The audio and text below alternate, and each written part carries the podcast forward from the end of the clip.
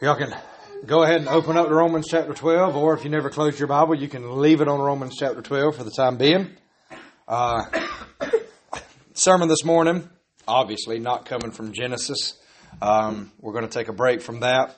Um, for the moment, we have been blessed as a church body to have a couple of couples that are uh, leaning towards and moving towards church membership. And so I wanted to take um, time and an opportunity to talk about this with everyone because since I've been the pastor here, we haven't had a Sunday directly where we've just uh, spent some time considering truly being a part of the body of Christ or committing ourselves to a local assembly and what a blessing uh, and a privilege that is, but also what a responsibility that is as well. And so I want us to consider a few different things this morning. This is it's not going to be a sermon with with points per se. I'm just going to do my best to point to uh, biblical passages uh, and bring out some of the key aspects or key characteristics of church membership, which that term you won't find in Scripture, joining a church, being uh, officially joining through church membership. You won't find that language, but what you will find is being a part of the body of Christ. What you will find are charges to not forsake the assembling together. And just through a reading of the New Testament, you, you would consider, oh, well, a letter to the church at Galatia a letter to the church at Ephesus, a letter to the church at Corinth, and so on and so forth. You say, oh, well, that's, that's a local body of believers in Ephesus, a body of believers in Corinth. And so this idea or this thought of a local body of believers meeting together and being of the same mind, being of one accord, and being accountable to one another, which is something that is probably the, the topic or the aspect of, of membership or of truly being a part of the body of Christ that gets overlooked or, or even worse yet, gets intentionally neglected the most, being accountable and being open to church discipline and church correction, you see all these things uh, clearly outlined for us and exemplified for us in Scripture. We're not going to do a uh, a scholarly level deep dive or even a, a, university level deep dive as if you were taking a, a, Bible class and we were discussing the topic of being a part of the, the body of Christ or a member. But we are going to look at some key components this morning, starting with in order to be a member of the body of Christ, in order to be a church member, we must start with salvation. You, can, you cannot truly be a member of the body of Christ without actually being in the body of Christ, being in Christ, which is only accomplished through the new birth. It is only accomplished through regeneration. Now, in an outward sense, you say, well, has there ever been somebody that maybe they weren't truly converted, but yet they joined a local church? Yeah, I'm quite confident that that has happened numerous times. But can anybody truly inwardly be a part of the body of Christ? Can anyone inwardly be in Christ without being a church member? No. If you are saved, if you are in Christ, you are a part of the body of Christ. You are a member of the body of Christ. But we as a church, and hopefully all churches, before they welcome any new members into the fold, welcome them into the congregation and as members in good standing or members in good fellowship. Hopefully, the criteria of truly showing signs and fruit of salvation would be first and foremost in what they are looking for.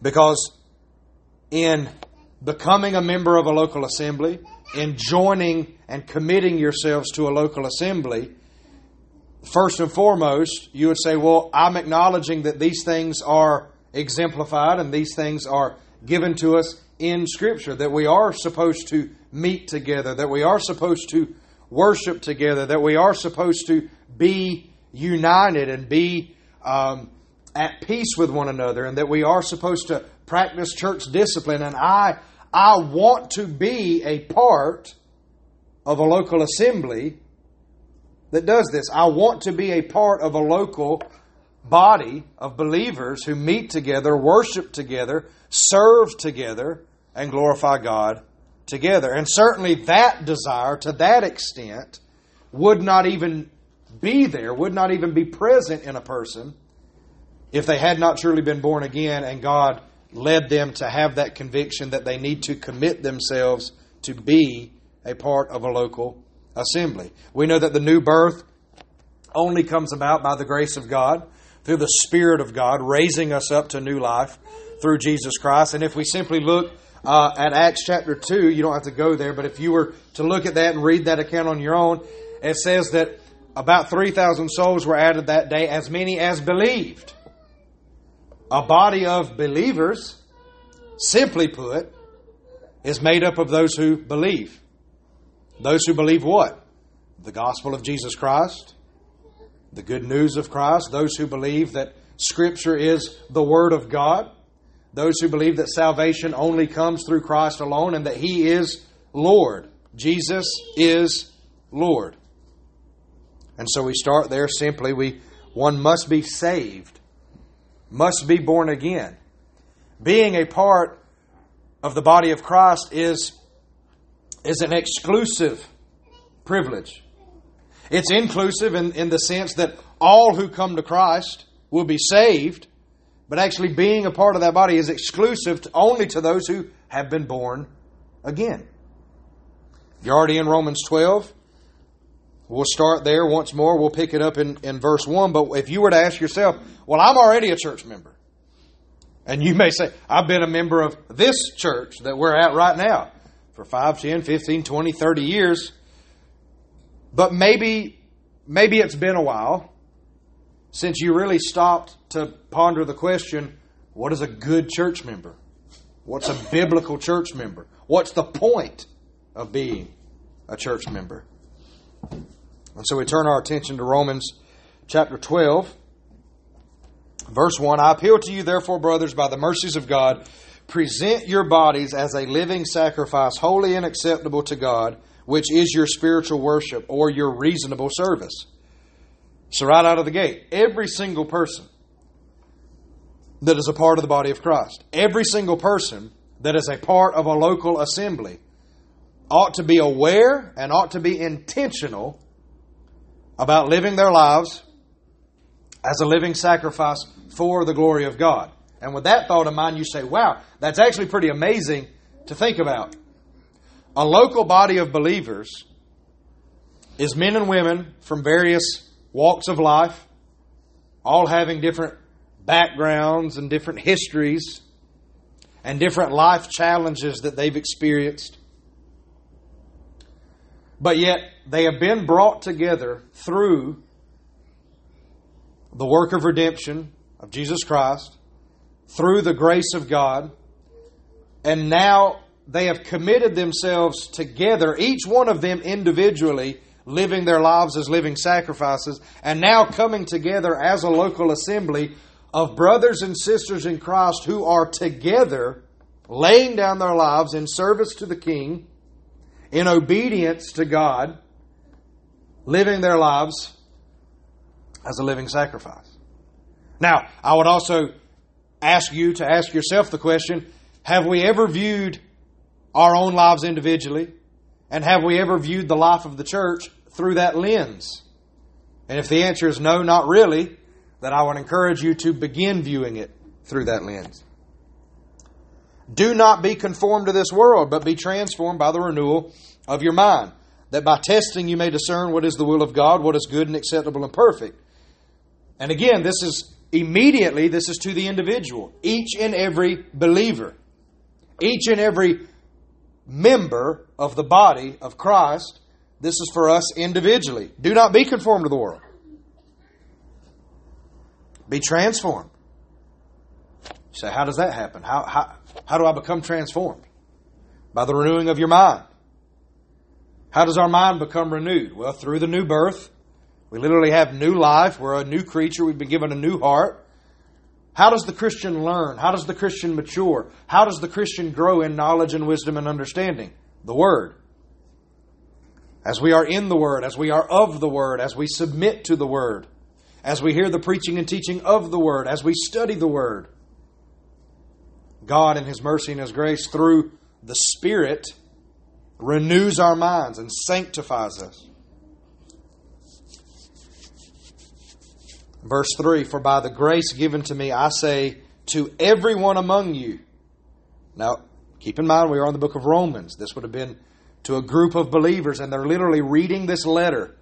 And Paul says, I say to everyone among you not to think of himself more highly than he ought to think, but to think with sober judgment, each according to the measure of faith that God has given or that God has assigned. The next specific thing that I want to point out, we started with salvation, living our lives as a belief, living our lives as a living sacrifice, renewing the mind. Specifically, next, I want to point out humility. Each and every member of the body of Christ, each and every member of the local assembly, ought to be someone who is truly humbled under the mighty hand of God, humbled by grace. Take a moment to consider that each one of us, myself included, from the pastor all the way down to the person who has been here the shortest amount of time, the person that this may be your first time here with us today. There's not a one of us who deserves to be here today hearing from the Word of God. But even more than that, for those of us who say we are believers, we belong to God, there certainly is not a one of us who deserves or who has earned the privilege of saying, I'm a child of God. I'm saved.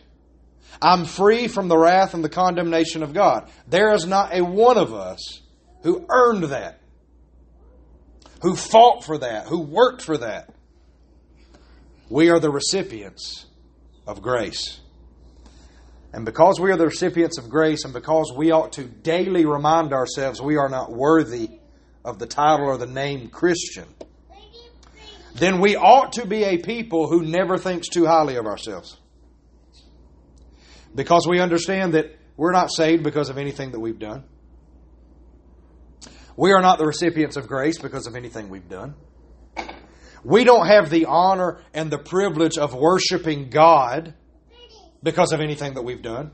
We don't have the honor and privilege of worshiping God alongside other men and women who have been saved. We haven't earned that. We haven't done anything. We don't get to do that because of anything we've done. And so a strong, biblical church member, member of the body of Christ, will be one who is humbled by grace humbled that we have the privilege to commit ourselves and join ourselves to a local assembly. And Paul says here in this verse, simply and straightforwardly, to everyone among you, do not think of himself more highly than he ought to think, but to think with sober judgment. On Wednesday nights, we started in Romans 12 a long time ago. I use this same analogy, I'll use it again. The fact that we are the recipients of grace sobers us up. When we get intoxicated with pride, or when we get intoxicated with thinking too highly of ourselves and thinking, well, we ought to do things the way that I want to do them. Or I think the church needs to do what I want to do. Or I think I have the best idea of anybody else. When we get intoxicated with selfishness, when we get intoxicated with self worth or intoxicated with ego, the thing that sobers us up is remembering that we are not worthy. There's nothing we did to earn salvation. There's nothing we, we did to, to grant ourselves salvation and the grace of God. We ought to be humbled. We ought to realize that we only exist as Christians and we only exist as members of this church by God's grace. And that ought to sober us up pretty quickly. So don't think more highly of yourself than you ought to think. Oh, well, I've been a Christian for 10, 15, 20 years, and this person over here has only been a Christian for one year. And? Well, my family has served at this church for 50 years. And? You've only had that privilege because of God's grace. Well, that person just started to started coming to church here, and they've been given that privilege by God's grace. God does not keep track with who's been serving him the longest and say, oh, well, they have more credit built up than the people who've only been serving me for a year or two. And if God does not keep track of those things and, and keep a, a, a buildup of credit and who's got the most brownie points, then we ought not do that either. We cannot think too highly of ourselves. And again, the thing that sobers us up is what was just stated. When we're tempted to think, I've given my life to this church, surely my voice has more pull or has more sway than that person's voice in the church who's only been coming here for a few years. The thing that sobers us up is remembering it is only by God's grace that I've been able to give my life in service to this church. It is only by God's grace that I get to call myself a Christian at all. I am nobody. I am nothing. Christ is everything. Do not think of ourselves more highly than we ought to, but think with sober judgment, each according to the measure of faith that God has assigned. As in one body we have many members, and the members do not all have the same function. So we, though many, are one body in Christ, and individually members of one another. That is another thing that ought to humble us. As a member of the body of Christ, our actions are not isolated our actions do not just affect us. Our actions do not only affect our family, our actions affect the entire body of Christ. When there is a, a sick member, and I don't mean sick physically in this regard, I mean spiritually. When there is a sick member, when there is a member who is stumbling or struggling or that is, that is weak or sick, it affects the entire body. When there is a member who becomes puffed up with pride and tries to march along in front of the rest of the body and tries to take charge and lead the way because they've been puffed up with their own with their own knowledge or their own progress in the faith, but instead of humbling them, it has puffed themselves up and they try to take charge, that affects the body. We are not isolated. We are all part of the same body. That is a very humbling thought. That is a very sobering thought. That my actions, my thoughts, my desires as a believer, in some almost mysterious way, it affects Bernard. And it affects Matt. And it affects their spouses and it affects their families. For all those who are truly saved, it affects them. And we are to be one. We are to be united. And we are to, to strengthen the weak parts. And we are to seek to grow together. That ought to sober us up. That ought to humble us. Now, the temptation there is to say, well, no, it's, that's just something that I did. It's just me. I'm autonomous. Scripture clearly tells us we're not. If we have been baptized into the body of Christ, if we're truly saved, we're not autonomous. In fact, Scripture tells us plainly, you are not your own. So, first and foremost, we are His, purchased by the blood of the Lamb. Secondly, we are now a part of the body of Christ. Therefore, the things that we do, the things that we say, the things that we think, the things that we pursue, they all affect the entire body. That is a sobering thought. Jump down to verse 9. Romans 12, verse 9. Let love be genuine. We spent much time there on Wednesday night for a while. Not this past Wednesday night, sorry, a few weeks back. Do not overlook the fact that that is within the church. Look, look to your left, look to, to the right, look at the people who you attend church with. And I pray that it is so much more than, oh, well, these are the people that I attend church with. I pray that we have the realization about us that we say, these are the brothers and sisters, these are the men and the women that God, by His grace, He has saved them too, and He has brought us together in a local assembly, and we get to worship and serve alongside of one another. And God says, let love be genuine. Let it not be the type of love that simply greets people at the door, says it's good to see you, tells them bye at the end of the service, tells them we'll see you next week, and never thinks about them during the week. Never prays for them. Never cares for them. Let it not be a false love. Let it be a Christ like love and let it be genuine. Abhor what is evil. That's a word that we don't use very often, but just simply think of the, the highest magnitude of hatred that you could, that you could fathom. Abhor what is evil. Hate what is evil. Every believer and the entire local assembly should abhor what is evil. What are some things that are evil? Pride, dissension, division, arrogance, false humility, false love. We should abhor these things. Anything that is against God's word. Anything that is against God, we should abhor these things. So, on the one hand, we abhor what is evil. On the other, we hold fast, we cling to what is good. We cling to what is good. Outdo one another in showing honor. And again, that one I would say is directly connected to humility.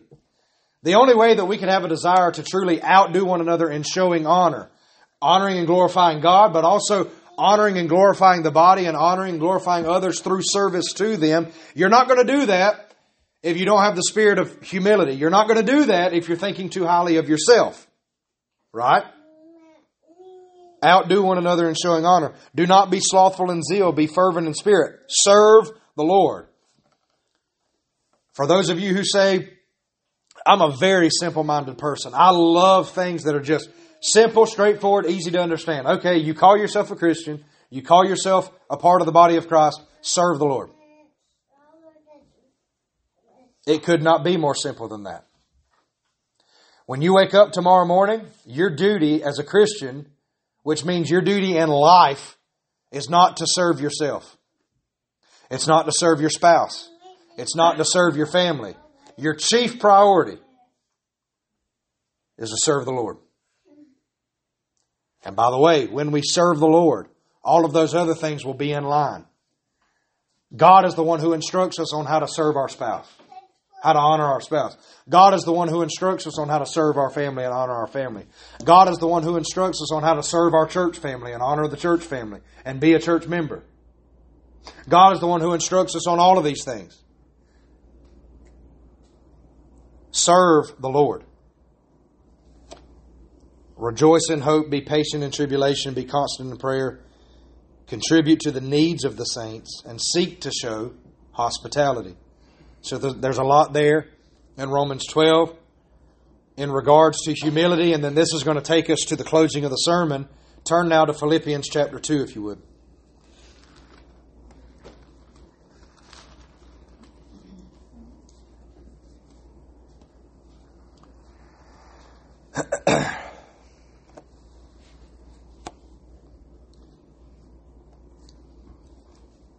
Another letter from Paul to a church, this one, the church, the body of believers at Philippi, starting in verse 1 of Philippians 2. If there is any encouragement in Christ, any comfort from love, any participation in the Spirit, any affection and sympathy, complete my joy by being of the same mind, having the same love, and being in full accord of one mind. There should be great unity and great love within the body of Christ. Where do we find this perfectly exemplified? Where do we find this chiefly exemplified? In the person of Jesus Christ. Do nothing from selfish ambition, conceit, or conceit, but in humility count others as more significant than you count yourselves. Humility. Let each of you look not only to his own interest, but also the interest of others. What we do does not just affect us. We should not be seeking to just serve ourselves. We should acknowledge we are a part of the body of Christ. We serve one another and we glorify God together. Have this mind among yourselves, which is yours in Christ Jesus, who, though he was in the form of God, did not count equality with God a thing to be grasped but he emptied himself by taking the form of a servant, being born in the likeness of men, and being found in human form, he humbled himself by becoming obedient to the point of death, even the death on a cross. Therefore, God has highly exalted him and bestowed on him the name that is above every name, so that at the name of Jesus every knee should bow, in heaven and on earth and under the earth, and every tongue confess that Jesus Christ is Lord to the glory of God the Father. Now, real quick. Do not take the things that I'm about to say and do not take that passage to mean something twisted like this. Oh, well, if I really want to be out in front and if I really want to be somebody who's at the top of best church members, I need to just humble myself and then God will put me at the top. That is foolish thinking. That is a perversion of what this passage means. You say, well, that's what it said. Jesus humbled himself and then God exalted him. So if I want to be somebody that God exalts, I need to humble myself and then God will exalt me. That's a poor understanding of the text. I'm sure that some preacher out there nowadays has probably preached the passage that way, and it's still just as wrong, even though a pastor preached it. Do not take these verses to come up with some kind of formula of if I humble myself, then God will exalt me. What's the point of what Paul is saying here? If Christ, second person of the Trinity, equal with the Father, if Christ humbled himself and was obedient even to the death of the cross, and he himself is our example, then what are we to be and what are we to do as believers? We are to humble ourselves and be obedient to the work that the Father has given us. And by the way, for those of you who may say, well, yeah, but that exaltation part, that seems pretty cool to me. I mean, who doesn't want to be exalted who don't? Through salvation, what are we to receive at the end of the age? Eternal life with Christ in glory forever. And we get to see Him in the glory that He has had since before the foundation of the earth. That is how we are exalted in Christ, so to speak. But what are we to do in this life on this earth as we serve alongside of one another? We humble ourselves even as Christ did, and we are obedient to the work and the will of the Father that He has given to us, just as Christ was humble and obedient. And Paul continues on and he says, Therefore, my beloved, so here again, therefore, church members, therefore, members of the local assembly, listen. As you have always obeyed, so now, not only as in my presence, but much more in my absence, work out your own salvation with fear and trembling, for it is God who works in you both to will and to work for his good pleasure. Those of you who call yourselves saved, those of you who call yourself members of the body of Christ, work out your own salvation. Serve God. Serve the Lord. Because it's God who works within you both to will and to work for His good pleasure. So, as God has regenerated you and He has called you to be born again, and as God works in your life to give you the desire to serve Him, do it. Serve the Lord. Work out your own salvation. Be in service to the King. Be obedient. And now we come to the section that will be the closing of this sermon. Do all things without grumbling or disputing. We cannot overlook the context of this verse. This is not Paul talking to one person and saying, okay, individual, you need to do all things without murmuring or disputing.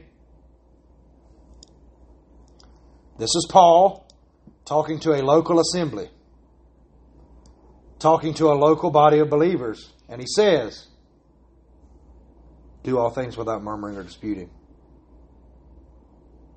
Humble yourselves as Christ was humble. Be obedient as Christ was humble, or as Christ was obedient. Work out your own salvation because it is God who works within you to even give you the desire to serve Him. And do these things without murmuring or disputing. Now, I would invite you to just consider do not speak out loud. Don't be throwing your ideas out there. Don't be throwing your history lessons out there right now.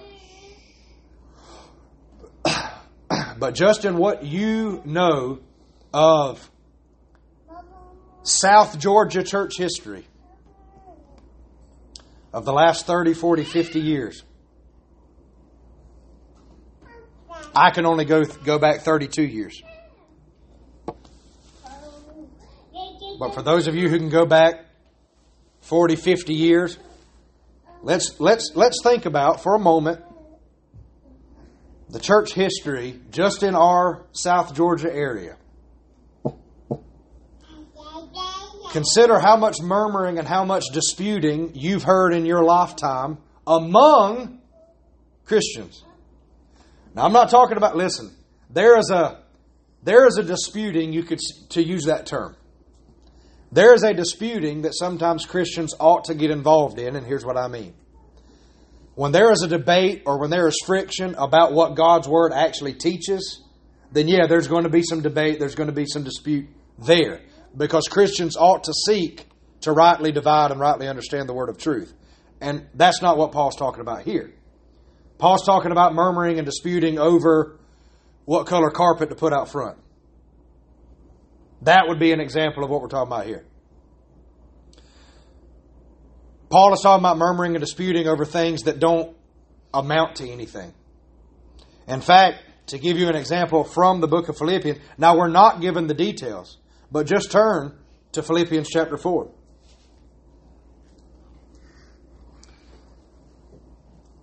I entreat Euodia and I entreat Syntyche to agree in the Lord. Yes, I ask you also, true companion, help these women who have labored side by side with me in the gospel together with, with Clement and the rest of my fellow workers whose names are in the book of life. Now we're not given the details. But here's what we're here's what we're given. They were not in agreement. There was a dispute. There was murmuring. There was friction between these two women. And Paul calls them by name. And he says, I implore you, I entreat you, tell them to agree.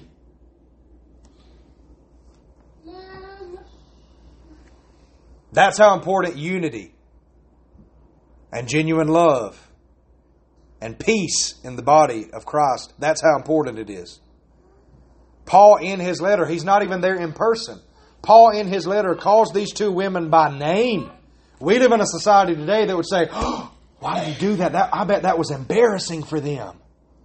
I can't believe he called them by name. You can't call people out like that. Yes, you can. And he did. Why? Because all things should be without murmuring or disputing. There should be no division. You say, okay, I get that, but really, how big of a deal is that? Keeping in mind the last 30, 40, 50 years of South Georgia church history and all of the murmurings or disputings that we've heard of happening or that we ourselves have been a part of, consider this next part that Paul says here. Do all things without grumbling or disputing, that you may be blameless and innocent children of God without blemish in the midst of a crooked and twisted generation, among whom you shine as lights in the world.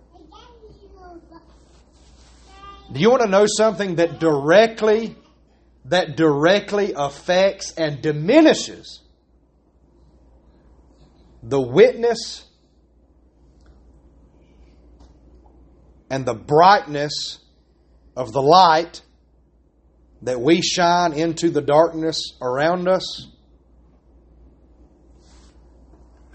When we as believers murmur and dispute and grumble and can't get along with one another, when what we're supposed to be doing is shining as lights in the darkness around us, shining as lights in the midst of a crooked and perverse generation, if we're too busy grumbling and murmuring and disputing among ourselves, that has a direct diminishing effect on our testimony and our witness to the world around us and the darkness around us. That's why it's so important. That is why it is so important. So now thinking about the last 30, 40, 50 years of South Georgia church history, now expand that to American history. Many of us would say, I cannot believe the culture and the society is in the shape that it's in today. How did we get here? I'll tell you. One of the ways that we got here, I'm not going to sit here and say that I can tell you all the answers, but one obvious way that is staring us in the face, and we've got to be willing to own up to it, is the fact that the American church has been too busy trying to entertain the lost rather than edifying the saints. And we've been too busy at war among ourselves and division among ourselves. We've been too busy away from the Word of God that we have had little to no cultural, societal influence as far as shining a light into the darkness and calling people to acknowledge that Jesus is Lord. And so we find our, ourselves in the shape that we're in today. You say, Caleb, well, how, how'd you come to that conclusion? That we're, when we're murmuring and we're disputing and we're arguing amongst ourselves and we can't figure out what we believe, how do you make the connection that, that is, that's because we've been too far separated and we've been distant from the Word of God? Well, what's the next thing that Paul says here? among whom you shine as lights in the world, holding fast to the word of life, so that in the day of Christ I may be proud that I did not run in vain or labor in vain. A local body of believers, the entire body of Christ, ought to be a body that is, we started with salvation, must be born again.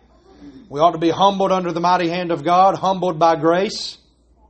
We ought to be unified. Our love should be genuine. We ought to be serving God together. And what is the root of all of that? Where do we find out about salvation? Where do we find out about grace? Where do we find where do we find out about repentance?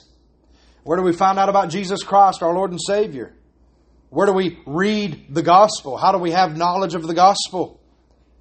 How do we have knowledge that all those who are saved make up the body of Christ? How do we have knowledge that we're supposed to do things without grumbling and disputing? How do, I, how do we have knowledge of humility? How do we have any knowledge of truth whatsoever? We have the word of truth. And when God's people neglect the word, we will busy ourselves with something else. We'll busy ourselves with coming up with our own philosophies or theories. We'll busy ourselves with murmuring and disputings. We'll busy ourselves with us trying to take the power, with us trying to have the control and authority.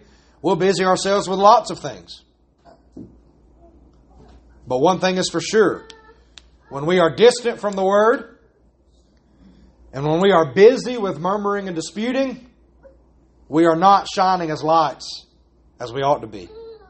And we are not shining in the midst of a crooked and perverse generation when we look and act just like that crooked and perverse generation. Specifically in how we handle problems. I'm not talking about the lifestyle choices, I'm talking about how we handle problems. The world handles problems by whoever can shout the loudest, whoever can get the, the biggest following to follow them, they're going to win the battle. They're going to win the war. And sadly, in many churches, that's how people fight their battles. Well, I'm going to shout the loudest. I'm going to be, I'm going to be the meanest, and I'm going to get the most people on my side so that my side will win the war.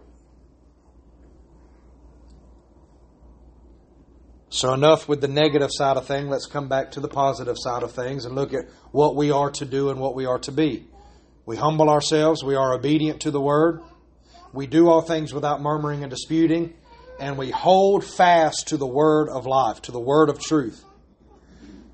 And in this, that doesn't necessarily just mean that we hold fast to it and we know what it says. That means that we are obedient to it, that we know it, that we're obedient to it, and that we will share it and proclaim it with those around us. The church, we know elsewhere from Scripture, 2 Timothy, that the 1 Timothy, that the church is to be a pillar of truth.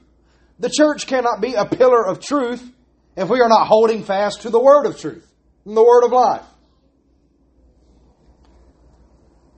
In verse 17, Paul says, Even if I am to be poured out as a drink offering, upon the sacrificial offering of your faith, I am glad and rejoice with you all. Likewise, you also should be glad and rejoice with me.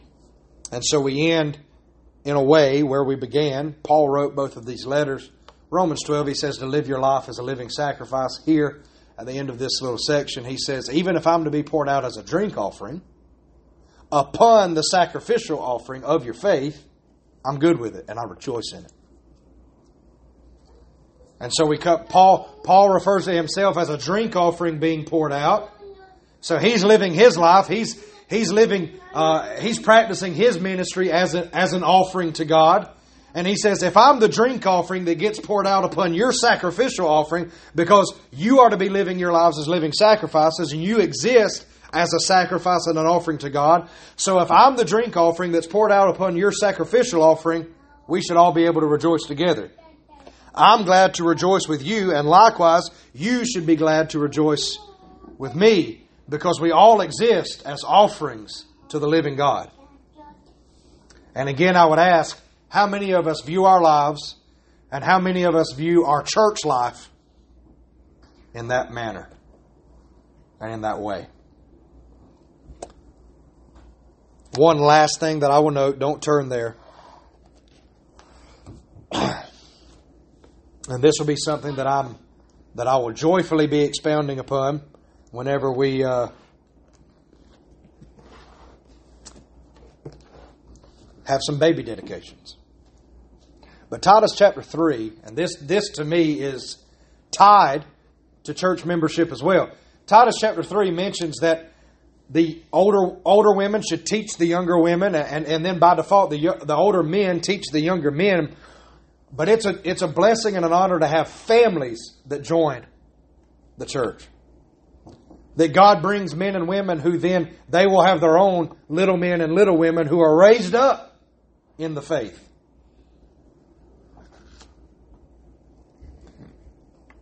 But there's a responsibility as a part of the body of Christ that we do teach one another, that we grow alongside of one another. And yes, as I referenced earlier, there is what's what so many people refer to as like the negative side of being a church member or part of the body of Christ, but there is discipline, there is correction. Why? Because we're all in this together, we're all pursuing the glory of God together. And if one of us steps out of line or if one of us begins to seemingly fall away, we are to reach out to that person and call them to repentance and if the need arises, yes, we are to practice church discipline. But it is to be the older and the younger together. It is to be the families that have been here for 40 years, 50 years, and the families that have been here for two minutes. Together. Serving one another, teaching one another, growing alongside of one another. And so, all of us together, as your pastor, I would say, I hope that this sermon today and these passages of Scripture today and, and how we approach them, recognizing that these are letters to local assemblies. These are letters to believers. So if we today are going to call ourselves Mindy's Baptist Church, and we've got people who want to join our church family, then we are a local assembly of believers. And each local assembly of believers is to be fully submitted to the Word of God, humbled by grace. unified, loving, joyfully submitted to God and joyfully submitted to one another. And if you will, in closing, I'll say this. It's almost as if, and we sing songs like "Stand Up, Stand Up for Jesus" and what the um, "Stand Up, Stand Up for Jesus, you soldiers of the cross." But there's another one that has like a heavy military theme that I'm drawing a blank on right now. But nevertheless, we are brothers and sisters in Christ, but we are also in the fight together. We as a church body, we're not just called to just worship together and then sit idly by together. We serve together. When we leave here today, we know that there are lost people in Glennville. We know that there are lost people in the surrounding areas. We know that there are people in the surrounding areas that are, that are waging war against God and against the truth. We were talking about that a little bit in Sunday school. And we as believers, there, is, there ought to be some fight in us. Now, as believers, we fight differently than the world fights, but we fight by holding fast to the word of truth and the word of life and preaching it and proclaiming it and teaching it and sharing it. And when you look around this church, you say, These are the ones that I stand beside. These are the ones that I worship beside. These are the ones that I fight alongside. This, these people are my brothers and sisters in the fight together. My brothers and sisters who are recipients of grace just as I am. My brothers and sisters that God has brought me to, that God has given me the privilege to worship alongside of, fight alongside of, serve alongside of, weep alongside of, rejoice alongside of. Because God is a good and gracious God who not only saves us, but gives us brothers and sisters to grow in the faith and to grow in love alongside of us. And so we rejoice in that. And I pray that all of us would consider these things. And so that now that we come to the point where we say, even today and in the Sundays ahead, if we've got more that join, that we ought to be able to truly rejoice in adding people to our church membership, not in the way that says, well, praise the Lord. That was a good service today. We even had a few people join the church. Praise God. You know, people are joining the church. People are getting baptized. It, God's just moving in our church where it's beyond the superficial. Church membership is not exciting just because you got more people who say, hey, we're staying here. Church membership ought to be something that we rejoice in because we acknowledge the deepness and the gravity of it from Scripture that we have any men or women, that we have any families that are saying, we want to worship here, we want to serve God here. We are acknowledging God's goodness. We are acknowledging God's grace. And we are glorifying God through choosing to place our families here and to commit to be a part of this body. I pray that in some cases, we may never view church membership the same that we can't help but think about the gravity of it and that we can truly celebrate it today. So,